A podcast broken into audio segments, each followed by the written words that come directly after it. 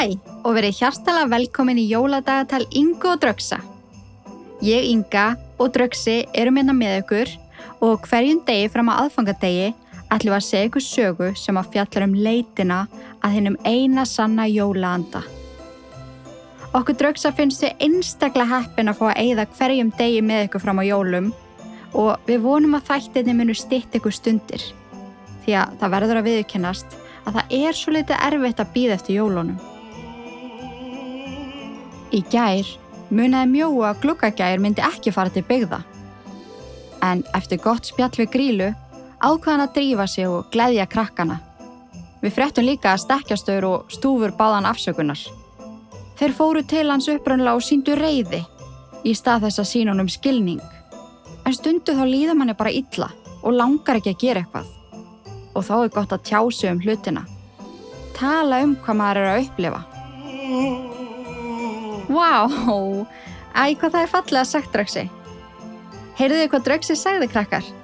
Að mínu mati er orði kærleikur fallegasta orð íslenskunar.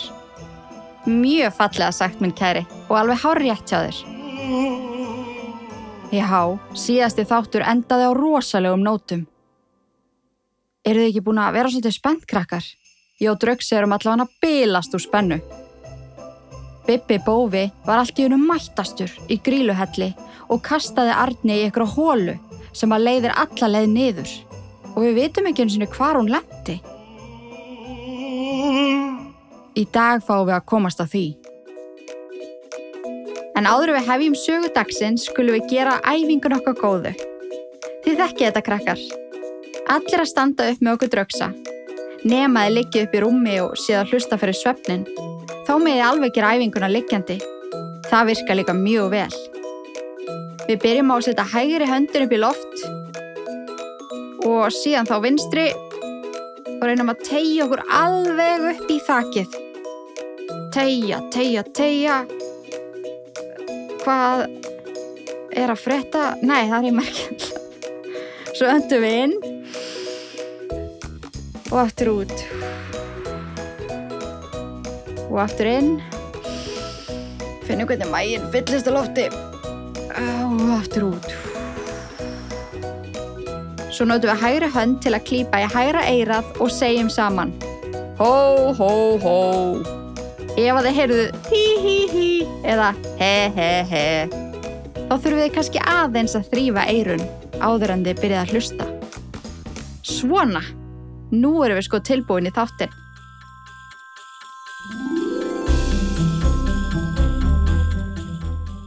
Arni setur aðgerðalös í klófestum Bibba Bófa, en umhverfið sem að umkringir kemur heldur betur og óvart. Maður myndi halda að heimili Bibba Bófa væri skítugt og dimmt, en því líka anstæða blasi við Arneiu.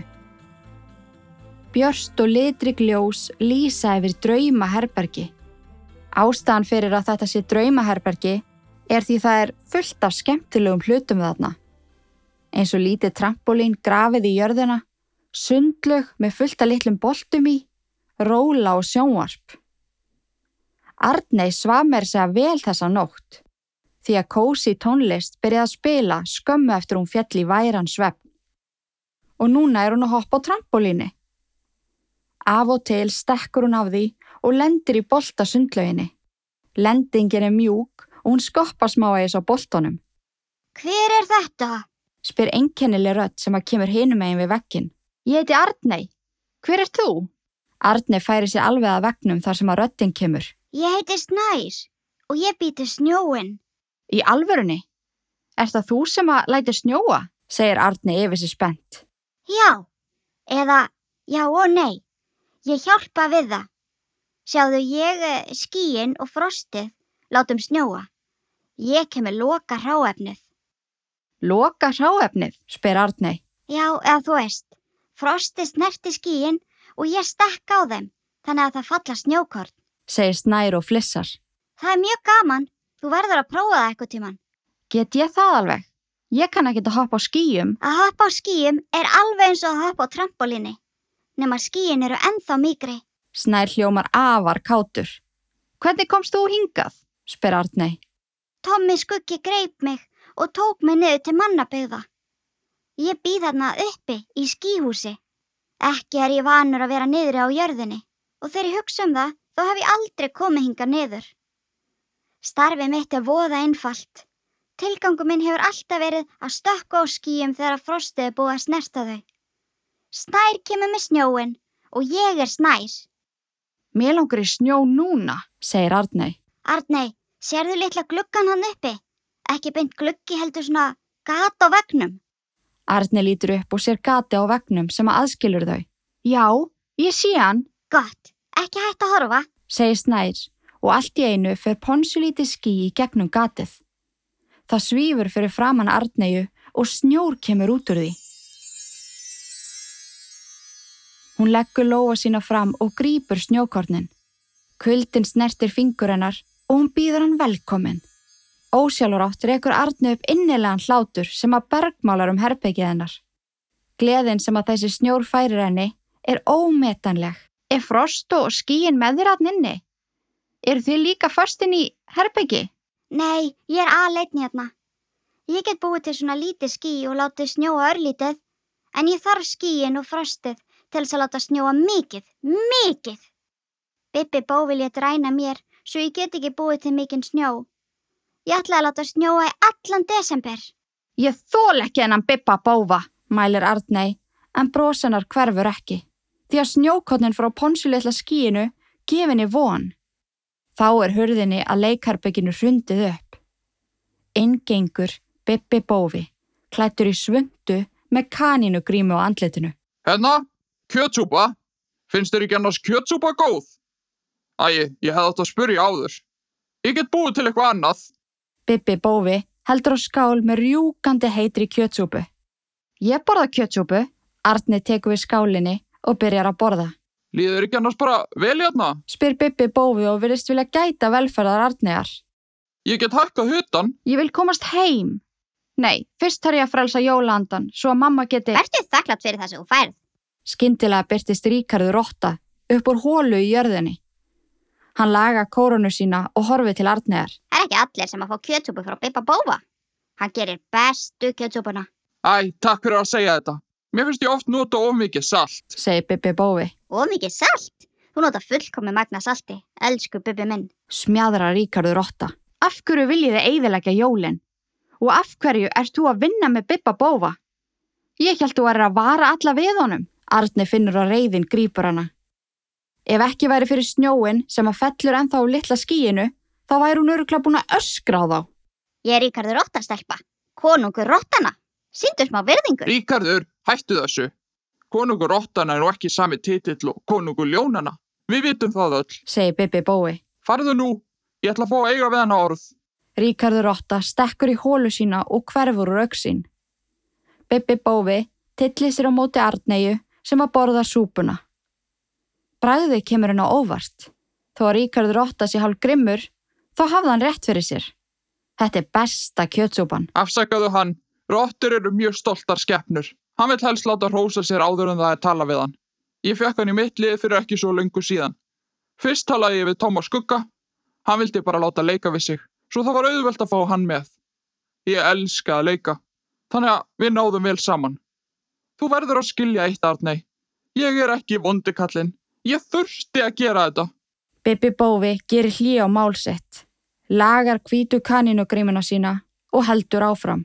Allt mitt líf hafa þau úr jólaríkinu liti niður á mig. Láta eins og ég sé ekki til. Ég er til. Ég er hér og ég er mjög tilfinningaríkur. Ég vil láta degra við mig af og til. En ég fæ ekki neitt. Ekki einu sinni fyrir vel unnin störf. Auðmingi ég. Hver erstu? Nú er Arnei orðin mjög forvitin. Ég... Ég ætla að útskýra mál mitt fyrst. Um leið og Tommy Skuggi rændi ég á landanum og kom honum óvöldum til mín, þá heyrði ég í Ríkarður Ottu. Hann dreifði orðróminum að það væri búið að ræna vesalings jólahandanum. Ekki leða löngu þar til að allir í jólaríkinu vissu sannleikan. Að ég, Bibbi Bófi, væri komin á kreik. En að ræna jólahandanum var ekki nóg, því að gríla og jólakötturinn ætlu að taka það að sér að finna jólahandan. Og þau eru klár. Mjög klár.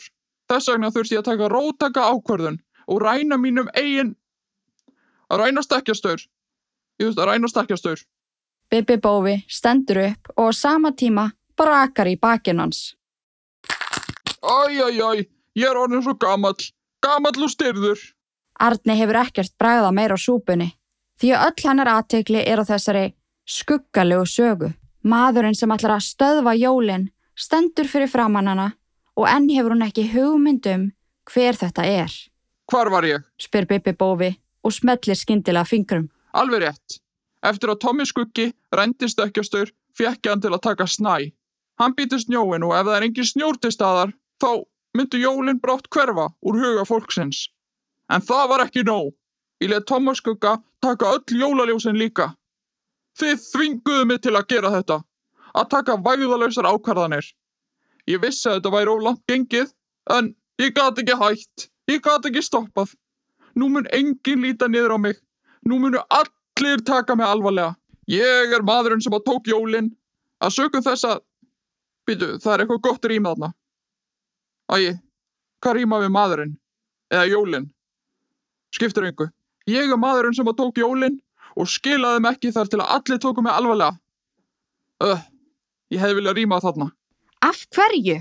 Hvað gerði ég þér? spyr Arni sakleysislega. Hvað gerðið þú mér? Þessi spurning fær Bibba Bóa til að hugsa. Já, þú gerðið mér nú ekkert. Þess vegna vil ég ekki að þér líði illa. Ég bjóð til leikarbyggi fyrir þig. Jólaandinn fekk einni sér leikarbyggi og snær líka. Þið getið öll farið heim þegar þessi er lokið. Bibi Bófi grípur í grímu sína og rýfur hana af. Við Arneiu blasir andlit af gömlum karli sem að líkist hálgjörðu trölli. Hvíta skeggið ósnirst, stór skallablettur, hárin í hliðum standa í allar áttir. Hún veit hver þetta er. Svarið var fyrir framan þau allan þannan tíma.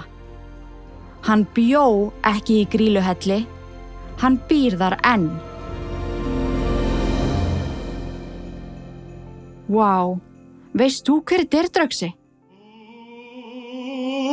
Já, heldur það? Ég er nefnilega ekki alveg viss. En mig grunar einn. Vitið hver Bibi Bói er krakkar? Kanski komist við að því á morgun. Gleðilegan 21. desember, elsku jólakrakkapakkarnir okkar. Við heyrumst aftur á morgun í þætti 22 af jóladagatalinu. Þanga til á morgun, takk fyrir að hlusta og takk fyrir að vera til. Vilt þú segja eitthvað að lókum draugsi? Þá segjum við það. Bæjó spæjó!